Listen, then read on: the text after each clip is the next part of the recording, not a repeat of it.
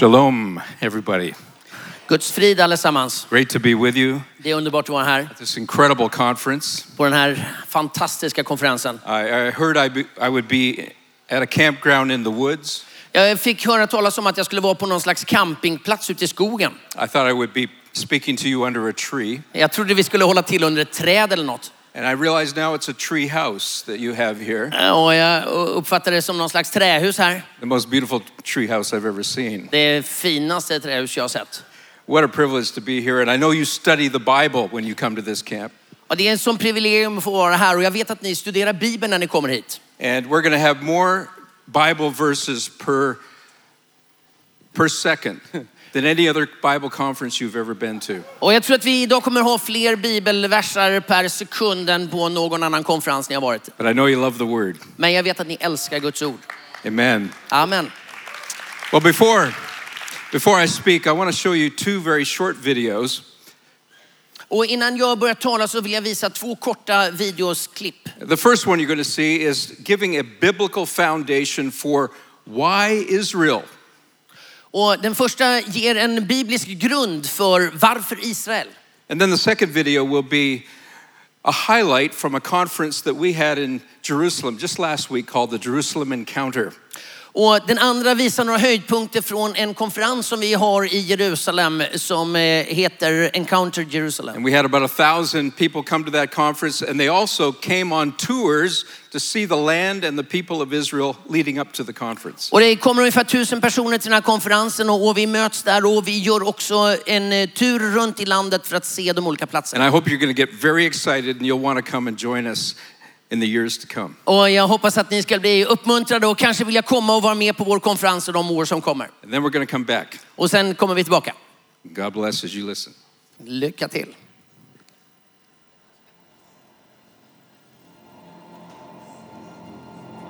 Why should we care about Israel? Because the reputation of God is at stake. There is a glaring question in the Bible Is God a covenant keeping God? In Genesis 12, God made an everlasting covenant with Abraham, and he confirmed it to Isaac and Jacob. However, there are a growing number of Christians today who dismiss Israel as a rejected and replaced people, considering God's promises to restore them to be null and void. So, what happened? Did God go back on his promises? Was he forced to give up on his covenant people and start from scratch? Does man's faithlessness nullify the faithfulness of God? It's an important question to ask because the way God deals with Israel is the way that God deals with us. If he is able to forget his covenant with Israel, then he is also able to forget his covenant with us. But that is not the character of God.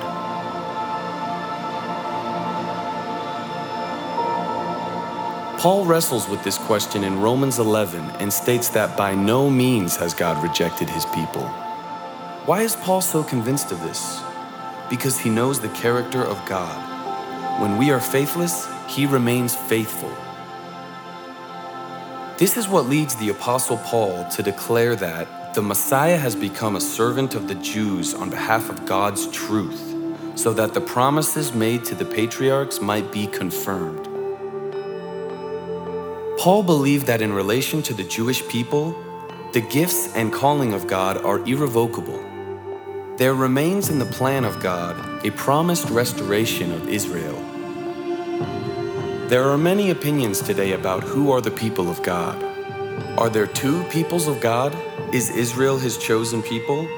Is the church his chosen people? Or has the church merely replaced Israel? The Bible, however, describes the people of God as an olive tree. Paul reminds us that it is not you who support the root, but the root that supports you. If you have faith in the Messiah of Israel, you have been adopted into the family of God and are grafted into the olive tree. We share in their Messiah. As the church, let us not be arrogant and cut ourselves off from the nourishing root. Instead, let us respond in humility and love. What is God's purpose for the relationship between Israel and the nations? Paul continues and states that salvation has come to the Gentiles so as to make Israel jealous. Despite the controversy over the Messiah's identity, the early followers believed that one day Israel as a nation would welcome their Messiah. And this nationwide revival of the Jewish people wouldn't be limited to Israel, but the way Paul put it, it is that the nations would see a great revival life from the dead. Through Israel, light has come to the world through the gospel of Jesus and through the Gentiles showing Israel the same mercy. Israel's ongoing restoration becomes a blessing to the whole world. Why would God choose to do things this way? So that God's covenant love, mercy, and desire for reconciliation will be known by all. This is why we care about Israel and the Jewish people. God foretold these events in His Word, and as His promises are faithful to us, He will show His faithfulness to Israel. You have an important role to play in their restoration.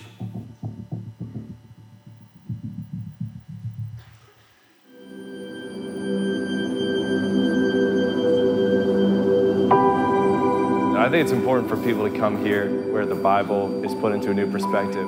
you read the Bible like you read any other book, and Jesus is kind of like a character. And then you come here. when you actually see with your own eyes where it happened.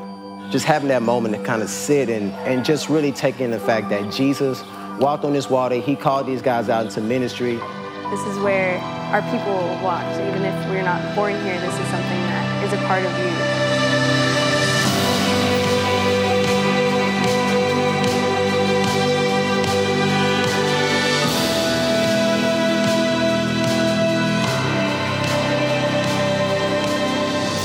You remember your word. For no matter how many promises you have made, they are yes in Christ. And so through him, the Amen is spoken by us. So that God in our nation and in the nations of the world, you will get the glory. But I don't want you to leave this city without having an encounter with the one true God and through his son, Yeshua, the only Savior and Messiah of the world.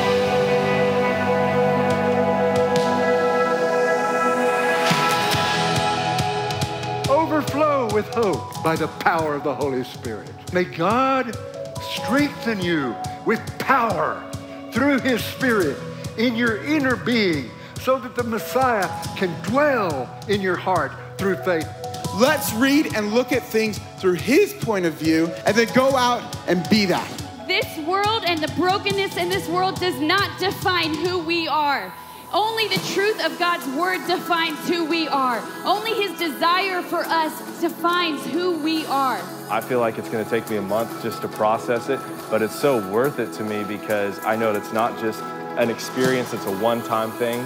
I think it's going to influence the way that I see my faith, Jesus, the scripture, all of that for the rest of my life. From this point forward, I'll have an understanding of the power of what Jesus is really trying to say and the relevance it actually is to my life at my age. I'm pumped to get back home and like do something to be different, um, to live the way Jesus really wants me to live. We can have conference experience anywhere in the world. It multiplies your experience when you when you get to tour and you get to interact with with the people of God and also receive from the Lord through the conference. It's a perfect recipe for life change. coming here and seeing them see some of these sites that they've grown up reading about their whole lives and put it in context uh, is one of the most powerful teaching tools that, that I think is out there for, for leaders and for pastors in the world. It's a really, really cool opportunity, obviously, with Firm pulling so many people together in one place. It's a one-stop shop in terms of being able to meet people who are involved with ministry here. It's really one of a kind in that way. If you're here, I believe that you're called. If the return of the Jewish people is a part of your roadmap, where do I fit in this roadmap? The return of the Jewish people doesn't end with the fact that we're here in the land. I have like a renewed vision that God has not forgotten his people, that we continue to pray for the Jewish people. He who begins a good work in you is faithful to complete it. I'm just telling you, that's how God works. I'm just telling you, that's how God recruits in his kingdom. Well, God's spoken about your gifts, about your ministry, about your children, about your city, about Jerusalem, about this nation, and now is the time to continue the legacy of faithfulness. Let's give God some praise for all the faithful people in our lives.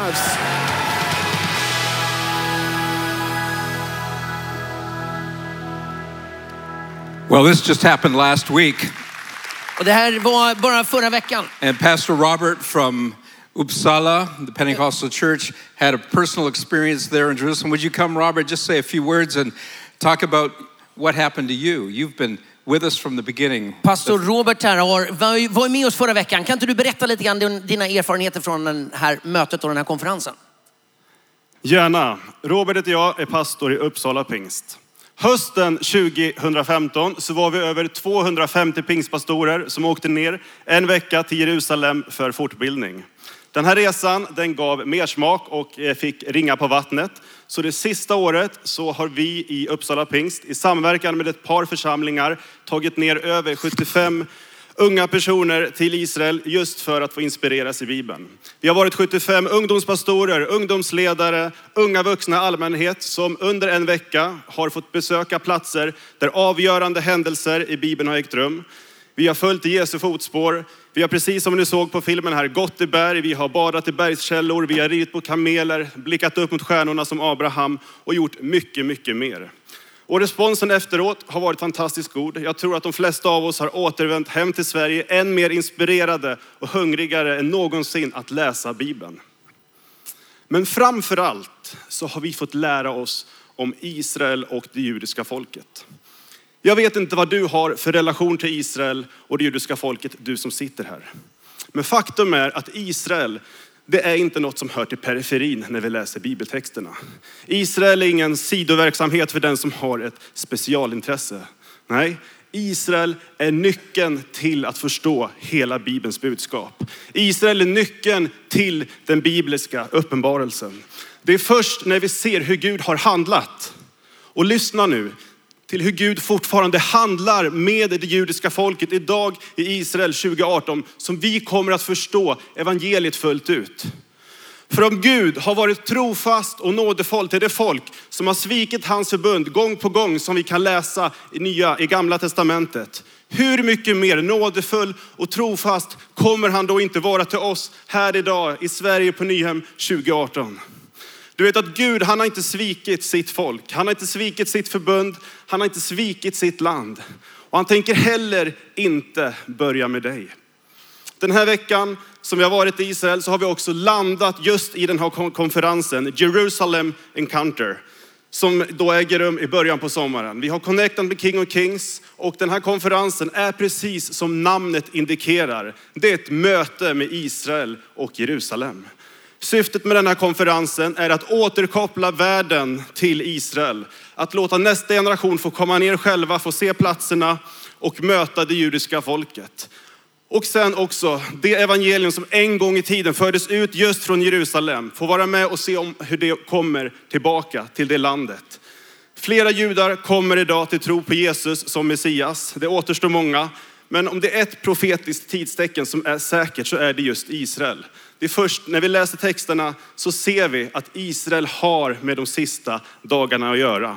Det återstår en del jobb att göra, men syftet med den här konferensen är just att få nästa generation att återupptäcka Israel och det judiska folket. Och det bästa av allt, det kommer ett Jerusalem Encounter till nästa år. Du som inte har varit i Israel, du som känner dig ung, vi har ingen definitiv åldersgräns, men du som känner dig ung, du som tycker om lite äventyrligare resor och du som framförallt vill lära dig mer om Israel och det judiska folket. Du ska haka på nästa resa som äger rum nästa år, 2019. Vi har 25 platser kvar, så se till att ta kontakt med Uppsala Pingst så kon- kan du säkra din plats på den här resan redan idag. Wayne, now the time has come for what we have been waiting for so long. So please, boldly preach the word that God has put in your heart this morning. God bless you. Thank you so much. Tack så mycket. Thank you. Tack. I hope he said some good things. I pretended like I knew what he was saying here. Jag hoppas att han sa bra saker. Jag låtsades som jag förstod. So, Lord, we just pray for your anointing and your power. Gud, vi, nu ber vi om din välsignelse, om din kraft, om din eh, närvaro. We can do nothing in ourselves. Vi kan göra ingenting i oss själva. We need your Holy Spirit. Vi behöver din heliga In Ande. Jesus' name. I Jesu namn. Amen. Amen. Well, the overall theme of this conference is for the sake of the world. Det övergripande temat för den här konferensen är för världens skull. And I'm here to do my part to talk about the urgency of reaching our lost world with the gospel before the return of the Lord. Och jag ska göra min del och tala om hur viktigt det är att nå den förlorade världen med evangelium innan Jesus kommer tillbaka. Why did Jesus come into the world? Varför Jesus kom till världen. Luke 19:10 says, Lukas eh, 19 och 10 säger, "For the Son of man has come to seek and to save that which is lost." för människosonen har kommit till världen för att rädd, söka upp och rädda det som var förlorat. Jesus began that mission. You and I are here to complete that mission. Jesus började det uppdraget och du och jag har ansvaret för att fullfölja det. It says at the beginning of the book of Acts, Luke writes to, he says, O Theophilus, that Jesus began both to do and to teach. Eh, I början av Apostlagärningarna så skriver, eh, skriver författaren till Teofilos att Jesus började både göra och lära. And then it says, through the Holy Spirit, he gave commandments to the apostles that he chose. Och så står det att han genom den heliga ande gav uppdrag till de apostlar han hade valt. This was just before he ascended into heaven. Det här var alldeles innan han togs tillbaka upp till himlen. And possibly the greatest commandment that he gave to his apostles just before he rose to heaven Och möjligen det viktigaste uppdraget som han gav alldeles innan han lämnade is jorden what we call the Great Commission. är det vi kallar missionsbefallningen. And it, he says, Go and make disciples of all the nations. Och han sa, gå och gör alla folk till lärjungar. We think of nations as countries with borders, Vi tänker ofta på länder som, som liksom geografiska ytor but the med Greek, gränser. the Greek word here is ethne, which refers to ethnic groups or people groups in the world. Men det grekiska ordet som används här är, är ett som talar om folk, gör alla folk till lärjungar. You and I are on the earth to complete his task to reach every person from every people group on our planet. Din och min uppgift är här på jorden att, att föra evangeliet och göra alla folk till hans lärjungar. In Matthew chapter 24, Jesus lists many signs that give hints concerning his return. I Matteus 24 så listar Jesus en lång rad med tecken som, som eh, förebådar hans återkomst. We know he ascended into heaven from the Mount of Olives. Vi vet att han eh, återfor till himlen från Olivberget. But in Matthew 24, he is on that same mountain and he's answering a question from his disciples. Och i Matteus 24 så sitter han just på Olivberget och svarar på frågor. We read in Matthew 24, verse 3 and 4 Now, as he sat on the Mount of Olives, the disciples came to him privately, saying, Tell us, when will these things be, and what will be the sign of your coming and the end of the age? Och vi läser i början av Matteus 24, när han sedan satt på Olivberget och lärjungarna var ensamma med honom kom de fram till honom och sa, säg oss när det ska hända och vad blir tecknet på din återkomst och för tidens slut? And these signs that will precede his return include the following. Och de tecken som han här listar som kommer att föregå hans återkomst, There are people that will come and they will be false messiahs. det kommer att uppstå falska messiasfigurer. There will be wars, Det kommer vara krig famines, och eh, överfl- eh, problem på olika sätt. plagues, and earthquakes. Och, och plågor och jordbävningar. But in verse 8, he says, These are just the beginning of sorrows. Men vers 8 säger detta är bara början på födslovärkarna. And then he says that there will be many false prophets. Och många falska profeter There will kommer be resas. lawlessness. Och det kommer bli avfall. The love of many will grow cold. Och mångas kärlek kommer att kallna. And then near the end of Matthew 24, in verse 37, he says, But as the days of Noah were, so also will be the coming of the Son of Man be. Och mot slutet av det 24 kapitlet så, så landar Jesus in och talar om så som det var i Noas dagar så kommer det också vara vid And Människosonens we know that in återkomst. the days of Noah, the world had become horribly out of control, full of sin and rebellion. Och vi vet att vid Noas dagar så var världen full utav synd och upproriskhet. So much so that it says in Genesis chapter 6, verse 5 Så mycket så att eh, första Mosebok, det sjätte kapitlet säger Then the Lord saw that the wickedness of man was great in the earth, and that every intent of the thoughts of his heart was only evil continually. Herren såg att ondskan på jorden var stor och människornas uppsåt och tankar var alltid och allt igenom onda. Jesus will return when we complete his mission and bring the gospel to every people group on our planet. Jesus kommer att återvända när vi fullföljer uppdraget och ser till att evangeliet har nått till Yes, the- alla folk och alla språkgrupper. Yes, the world will get worse and worse, Ja, världen kommer bli värre och värre. but the light of the gospel will become brighter and brighter. Men ljuset från evangeliet kommer att skina starkare och starkare. There will be gross darkness over all the earth, Det kommer vara massa mörker runt om över världen. but the light is going to shine even brighter and brighter. Men ljuset kommer också att bli starkare och starkare. You and I are the light of the world. Du och jag är ljuset som There ska is spridas i hope. världen. There is a future and hope. Det finns en framtid och ett hopp. And great salvation is going to come to our planet. Och den stora underbara frälsningen ska drabba hela jorden. Now, these signs that Jesus told his disciples about have been seen throughout the last 2,000 years. Och de här tecknen som Jesus talar om i Matteus 24, de har vi sett genom årtusendena. And so many Christians have thought that they're the last generation before the return of the Lord. Och generation efter generation av kristna har trott att de var den sista generationen. But the Lord still has not returned. Men Jesus har ju inte kommit tillbaka än. But there is one sign in Matthew chapter 24 that no previous generation could say, We are in that generation. Men det finns ett tecken i Matteus 24 som ingen tidigare generation kan säga, det där är vi med om. And that is what we find in verse 14 of our text in Matthew 24. Och det är det vi hittar i eh, eh, vers 14 i den text vi läser. And this gospel, this good news of the kingdom will be preached in all the world as a witness to all the nations, and then the end will come. Och där står det att budskapet om riket ska förkunnas i hela världen och bli till ett vittnesbörd för alla folk. Sedan ska slutet We are komma. actually living in the only generation up until now that could actually theoretically reach every people group on our planet because of the unique things that are happening today. Vi är faktiskt den första generationen på jorden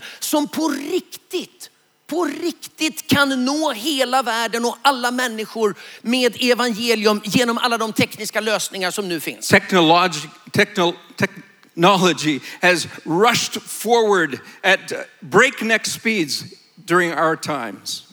Och den tekniska utvecklingen går bara fortare och fortare.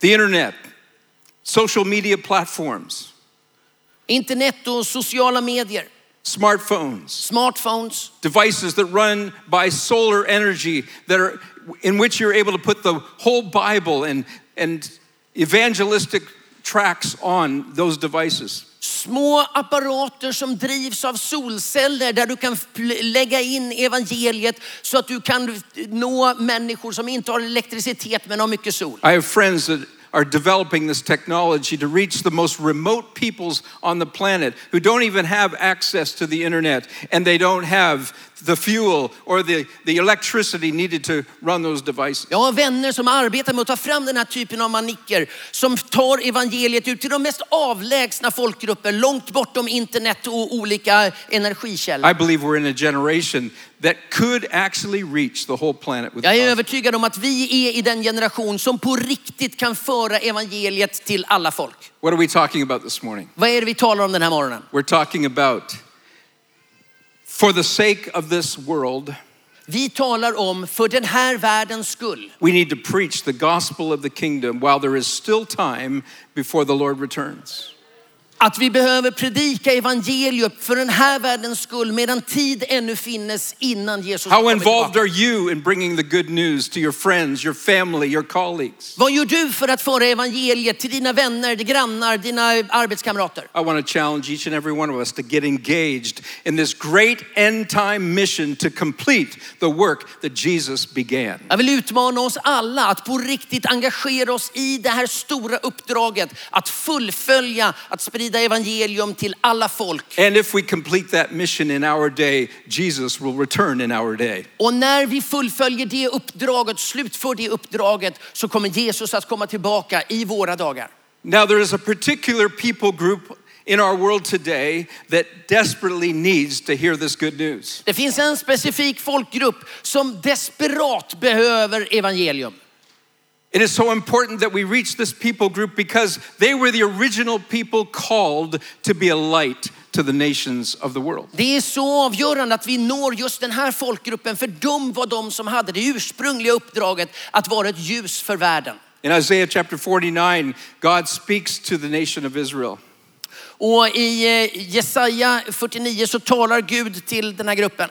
And he said, It is too small a thing to raise up the tribes of Israel. You are called to be a light of salvation to the nations. Guds uppdrag är inte bara att samla Israels stammar, men att ni ska vara ett ljus för världen. God spoke to Abraham, their forefather, and said, I will bless you so that you will be a blessing. Och Gud talade till eh, patriarken och förfadern Abraham och sa, jag ska välsigna dig så att du kan bli en välsignelse för hela världen. Sadly, they have not completed God's mission to the world. They have not been always the light that they were called to be. Tråkigt nog så får vi nog ändå erkänna att de har inte alltid fullföljt det uppdraget. De har inte alltid varit en välsignelse för världen. So, has God now rejected those evangelists, those Jewish missionaries that were called to reach the world? Så har Gud förskjutit nu du- de här ursprungliga missionärerna och evangelisterna? Not at all. Nej, inte alls. Paul says in Romans chapter 11 Paulus säger i Romarbrevet 11 that the gifts and calling of God are without repentance or irrevocable. att eh, Paulus säger i kapitel 11 i Romarbrevet att Guds gåvor kommer han inte att ta tillbaka. God will re enlist his missionary people, the Jewish people, in these last days to reach the world with the gospel. Gud kommer att återinsätta de här ursprungliga missionärerna och evangelisterna för att sprida evangelium. This is what the Bible teaches. Det här är vad Bibeln lär oss. In Zechariah chapter 8, it speaks of a time when 10 men from every nation will go up to Jerusalem. Och Sakarias, eh, eh, Sakaria talar om hur, hur tio personer från varje stam ska gå upp mot Jerusalem. And they will grab a hold of the prayer shawl or the, the robe of a Jew. Och, och folk kommer att eh, gripa tag i bönesjalarna och kläderna från judarna. And they will say to those Jewish people, Och de kommer säga till dessa judar, I hear that God is jag with hör you. att Gud, I believe that the last great missionary thrust to the world will include the Jewish people as some of the leading evangelists to bring the good news. och folk kommer att säga, jag hör att Gud är med er och vi är övertygade om att Gud kommer att använda det judiska folket och de ursprungliga missionärerna att sprida evangelium. And so it is crucial that we get the gospel to the Jewish people so that they get engaged again in their great calling that God gave them. Därför är det helt avgörande att vi för evangelium till judarna så att de kan återta sin plats som världens evangelister. And the salvation of the Jewish people is directly connected with the timing of the return of the Lord. Och judarnas återfinnande är direkt kopplat till Jesu återkomst. We read about this in Matthew 23, verse 37 and following. Vi läser om detta i Matteus 23 och det följande. O Jerusalem, Jerusalem, the one who kills the prophets and stones those who are sent to her. How often I wanted to gather your children together as a hen gathers her chicks under her wings, but you were not willing. See, your house is left to you desolate, for I say to you, you shall see me no more until you say, Blessed is he who comes in the name of the Lord. Jerusalem, Jerusalem, du som dödar profeter och stenar dem som blir sända till dig. Hur ofta har jag inte velat samla dina barn som hönan samlar sina kycklingar under vingarna. Men ni ville inte. Nu får ni själva ta hand om era övergivna hus, ty jag säger er, ni ser mig inte mer förrän den dag då ni säger, välsignad är han som kommer i Herrens namn. Jesus says to the Jewish leaders in Jerusalem, You will not see me again until. Och Jesus säger alltså till de judiska ledarna, ni kommer inte att se mig igen tills ni Until you say, Baruch haba Bashem Adonai. Whoa. Let's see if you can do that. Yeah. Baruch Uh, haba Baruch haba Bashem Bashem Adonai. Let's teach them all to say this. Can you say this with me? Baruch Hashem. Baruch Haba. I made a mistake. Baruch haba Baruch haba Bashem Bashem Adonai. Adonai. We still use that phrase in modern Hebrew. Vi använder fortfarande den, eh, den frasen i modern hebreiska. If someone comes to your home as your guest Om någon kommer till dig som gäst and you welcome them at the door, och så står du där i dörren och välkomnar you dem. say Baruch haba. Så säger du Baruch haba. Blessed is he who comes. Välsignad är han som kommer. And Jesus is saying to the Jewish people in Jerusalem near the end of his ministry on the earth, he says, You will not see me again until you say, Welcome. Och Jesus säger till de judiska ledarna mot slutet av sin verksamhetsperiod, ni kommer inte att se mig förrän ni säger välkommen. Jesus is coming again. Jesus kommer tillbaka. He is coming again. Do you believe that? Jesus kommer tillbaka, tror ni det? But we will not see him again Men vi kommer inte se honom until his own people, tills hans eget the folk, Jewish people, det his judiska Jewish folket, brothers and sisters, våra judiska bröder och systrar, will say to their Messiah, när de säger till sin Messias, Baruch haba Baruch haba, Bashem Adonai. Bashem Adonai. Wow. Wow. We need to reach the Jewish people with the good news Vi måste- so that they will welcome our Messiah back to the earth. Vi måste sprida evangeliet till våra judiska bröder och systrar så att de kan välkomna vår gemensamma Messias tillbaka till And I jorden. believe that day is coming. Och jag är övertygad om att den dagen kommer. When we got to Israel in 1983, we planted a little Bible study. Och när vi kom till eh, Israel 1993 så, så började vi med lite bibelstudier. The estimate of the number of Jewish believers in Jesus in Israel at that time was maybe five or 600 people. Och vid den tiden så var det kanske ungefärligen så där 500-600 Kristustroende judar. Today, there are close to 30,000 Jewish people Idag är det över who 30 claim Jesus as their Messiah. som bekänner Jesus som sin And frälsare. they are saying, Welcome. Och de säger välkommen. But there are going to be many more who will say, Welcome. Men to det the kommer att Messiah. bli mycket, mycket fler, många, många fler som There- säger välkommen Messias. Back in those days, there might have been 15 congregations around Israel. Today, Ja, 250 probably congregations. På den tiden när vi kom dit så var det kanske 15, kanske 20 små församlingar runt om i Israel. Idag är det, how many? 250. Det är 250 församlingar runt om i landet. In Jerusalem, 14 congregations meet in the worship facilities that we own of King of Kings. I Jerusalem så är det 14 olika församlingar som samlas i den, i den kyrkobyggnad som vi har, King of Kings i Jerusalem. It's very difficult for these congregations to rent or buy any property. Landlords and owners don't want to sell to Messianic Jews. Det är svårt för de här grupperna att få tag på ett hyreskontrakt eller kunna köpa, eh, köpa ett hus. Folk vill inte sälja till messianska grupper Or let them use their facilities. eller ens låta dem använda dem. But we're seeing such growth in the body that we've been able to open our doors, buy more auditoriums, and have a prayer tower on the top of our building to allow more and more Jewish believers to serve God. Men vi har vuxit och haft möjlighet att utöka våra lokaler så att vi har kunnat välkomna nya grupper att komma och ha sina gudstjänster där och vara med i vårt bönetorn på, på vår byggnad. I believe that the breeze of God's Spirit is blowing across the land of Israel. Vi känner det som att Guds ande blåser över hela landet Israel. But it's going to become a wind. Men det kommer inte att bara vara en bris utan den kommer bli att med en vind. If you remember that prophecy from Ezekiel chapter 37 concerning the dry bones, Kommer ni ihåg eh, eh, profetian från Hesekiel 37 med de torkade benen? in verse 11 of chapter 37, it says, These bones are the whole house of Israel. Där står det i, i, i, kap- i vers 3 att de här torra benen är eh, de uttorkade eh, benen från, Je- eh, från Israels folk. And he looks across a great valley, and the bones are all scattered abroad. Och han tittar där över de torkade benens dal och där ligger de i högar de här torkade I benen. believe he saw with his prophetic eyes the scattering of the Jewish people to the four corners of the earth and being uh, without their homeland, their promised land. Och jag tror att han såg framför sig hur det judiska folket har blivit förskingrat till de fyra hörnen av jorden och inte har något eget hem. They have no hope, they have no future. De har inget hopp, de har ingen framtid. But then a miracle happens in that vision. Och så händer ett under i den här berättelsen. Those bones start to come together from the four corners of the earth. Och benen börjar komma samman igen från de fyra hörnen av jorden. There's a great rattling sound as those bones Och det come blir ett together. gnissel och ett gny där bland benen. And then ligaments and flesh and skin come up on those bones. Och senor och muskler och, eh, och skinn dras över dem. There's a reincorporation of a scattered uh, of scattered bones and become a body of people again. Och det blir ett återförenande av de här spridda kroppsdelarna så att de återförenas till en gemensam kropp igen. But there's something missing. Men det är någonting som fattas. And God says to Ezekiel, prophesy Och Gud säger till eh, profeten Esekiel, profetera. to the four winds Profetera till de fyra vindarna. to come and breathe upon this body of bones. Att det ska blåsa över de här benen.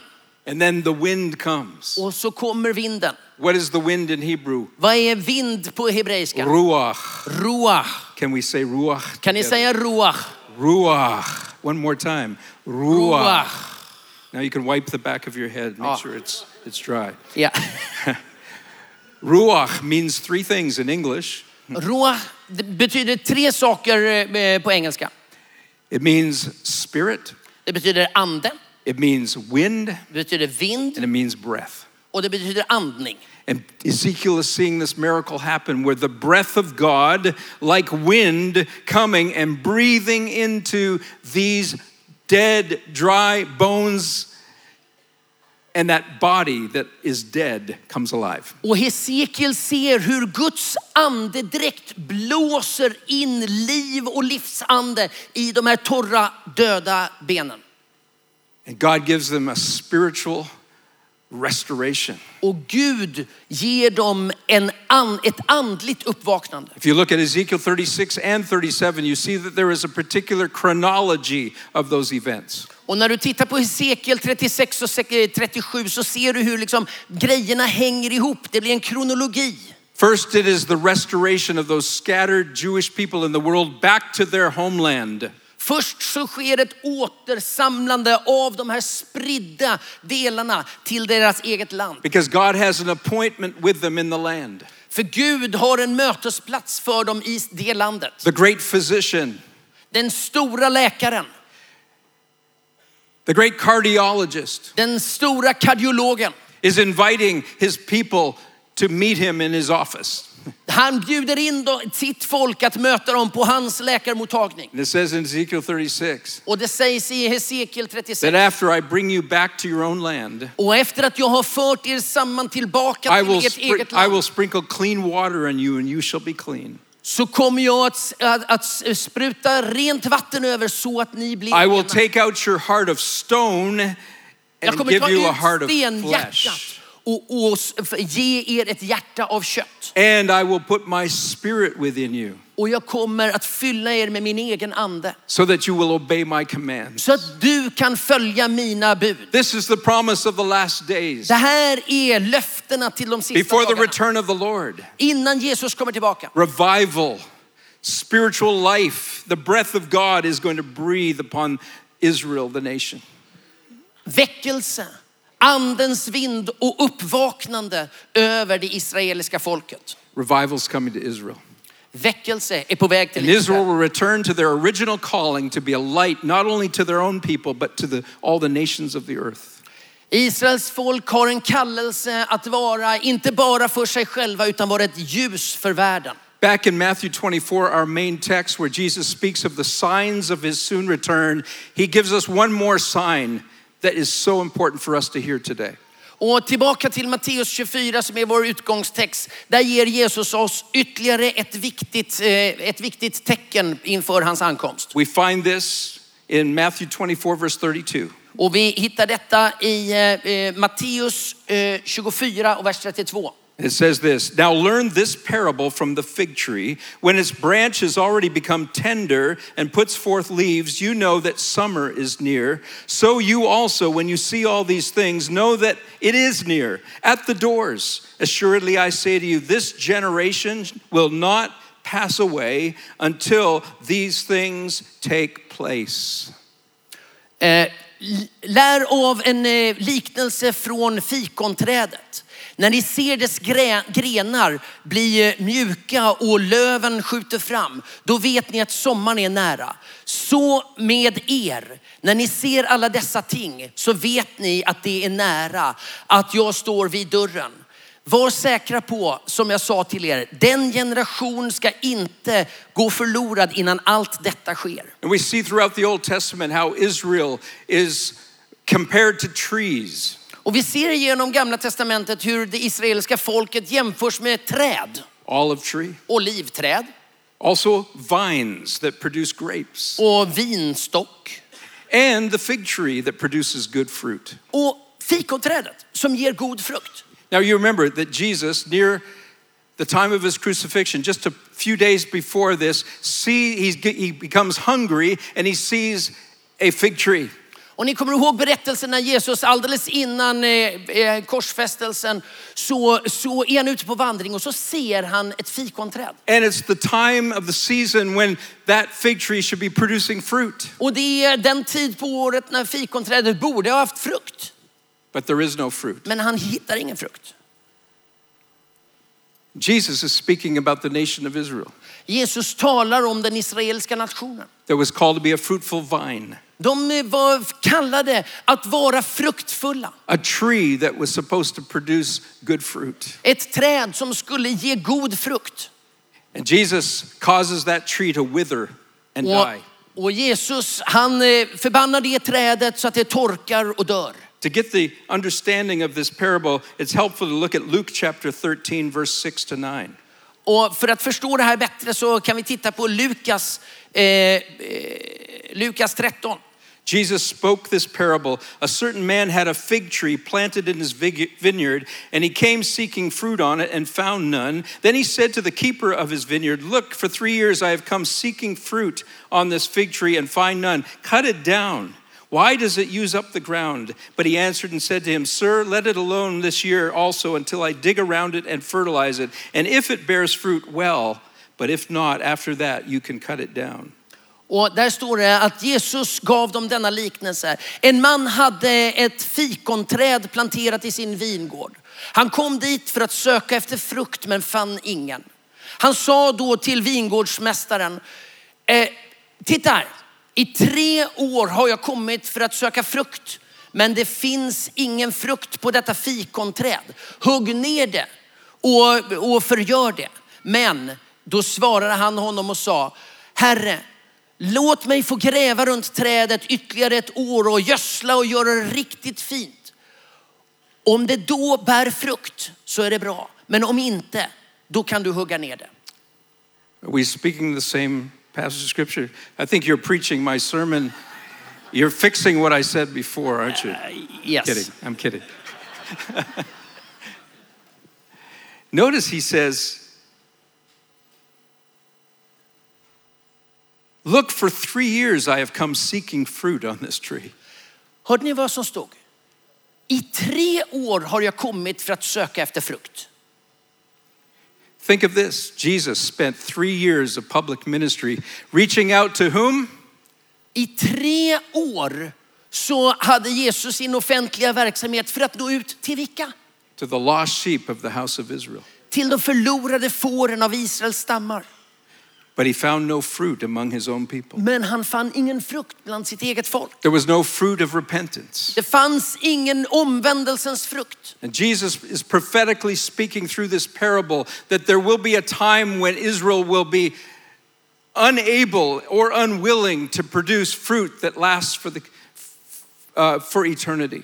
Och Jesus talar i den här liknelsen om att det kommer en tid när det israeliska folket inte är kapabla att frambära någon frukt som har evighetsvärde. Jesus was speaking to a time when Jews no longer evangelized. They no longer brought the word of God to the people and produced converts. Jesus talar till en judisk befolkning i en tid när man hade slutat att föra ut evangelium och sprida Guds ord till världen. Some did, but very few. En del gjorde men väldigt få. They were not the light to the Gentiles, the non Jews that they were called to be. De var inte längre ett ljus för hedningarna, den kallelse som de en gång hade fått. And for the most part, for the past 1900 years, we have not seen Jewish people reaching out with the good news of salvation found in the scriptures to the Gentile world. Och för de, se- de senaste 1900 åren så har vi inte sett en judisk grupp som sprider evangelium och går ut med Guds ord i världen. But Jesus says, Men Jesus säger, Learn this parable from the fig tree. lär av en liknelse om When fikonträdet. its branch has become tender and puts forth leaves, then you know that summer is near. Att när fikonträdet- trädets grenar blir mjuka och skjuter skott. So when we see Jewish people who, by their own prophets, have said many times they are stiff necked, when we see them become tender to the gospel, tender to their Messiah Jesus, we know that the summer of his coming is near. Så när vi ser det här folket som deras egna profeter kallar för ett styvnackat folk, när de börjar bli mjuka som, som mjuka grenar och börjar öppna sig, då vet vi att tiden är nära. Let's face it, many of us are stiff necked and stubborn, and we don't always, we're not always tender to the work of the Spirit.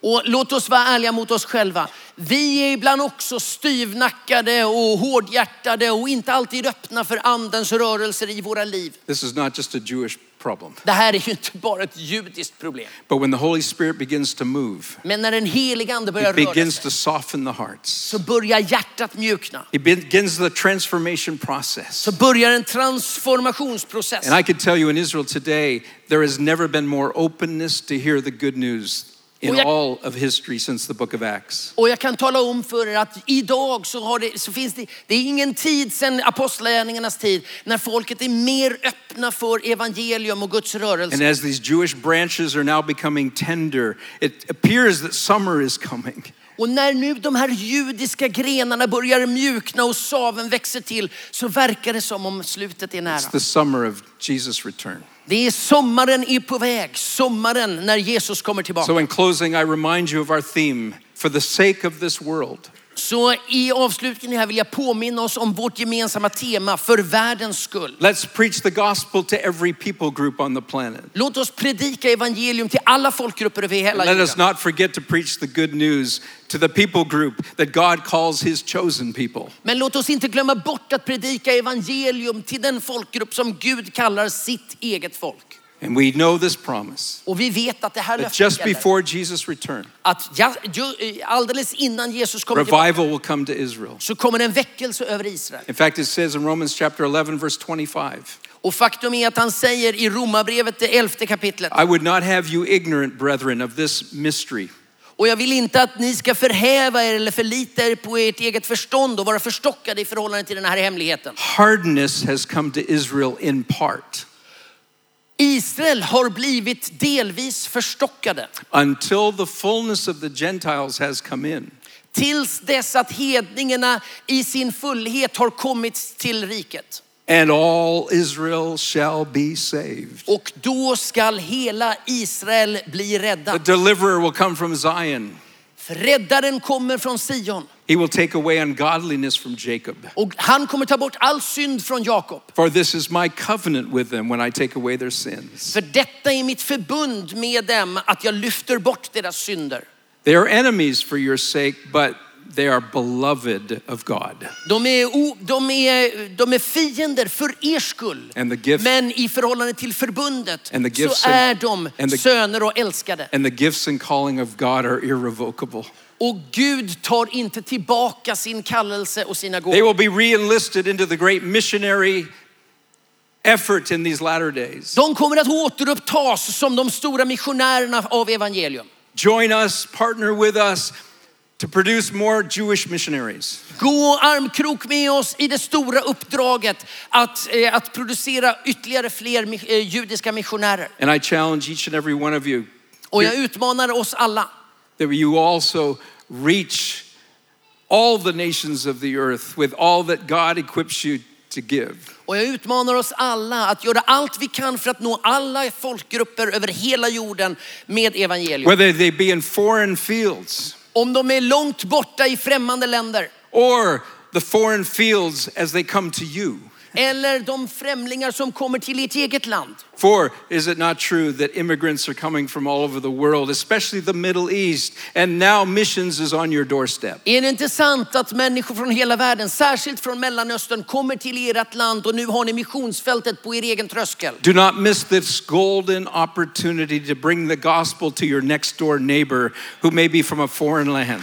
Missa inte den här möjligheten att föra evangelium till dessa främmande grupper som nu står på er egen tröskel. I remember in Russia, former Soviet Union, when the Iron Curtain fell, Jewish people left Russia and they moved to Israel. Jag kommer ihåg eh, när, när eh, järnridån föll och det gamla Ryssland föll, så, eh, gamla Sovjetunionen föll, så blev det möjligt för många judar att återvända till sitt But before they left, there were many revival meetings led by other Jewish people who brought the gospel to the Jewish people in former Sov- Soviet Union. Men innan de lämnade Sovjetunionen så var det mängder av väckelsemöten där judiska bröder och systrar förde evangeliet till de här And grupperna. many Jewish people came to faith Och during that många time. judar kom till tro vid den tiden. And millions of Russians, non Jews, came to faith during those, that window, that golden opportunity that came when the Iron Curtain fell. Och miljontals med ryssar kom till tro under den perioden då när järnridån föll.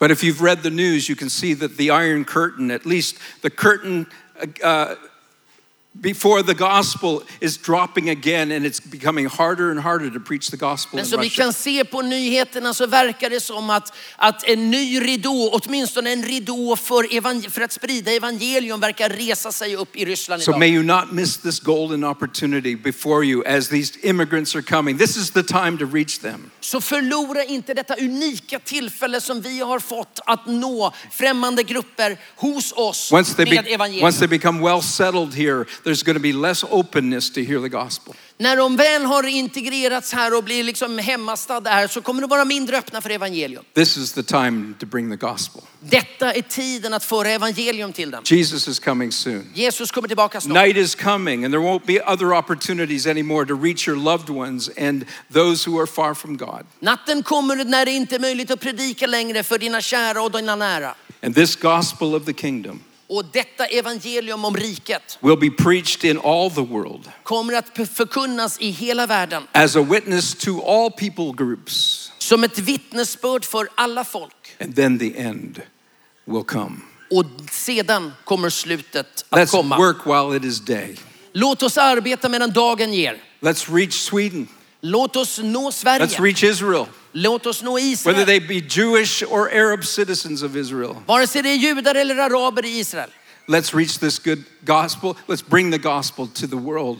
Låt oss föra detta goda budskap, evangelium, till världen. and bring a great offering of people who have come to faith through our efforts. Och föra som ett stort offer av f- nyfrälsta människor Let som us, kommer com- till tro. let us complete the work that Jesus began. Låt oss fullfölja det arbete som Jesus började. Amen. Amen.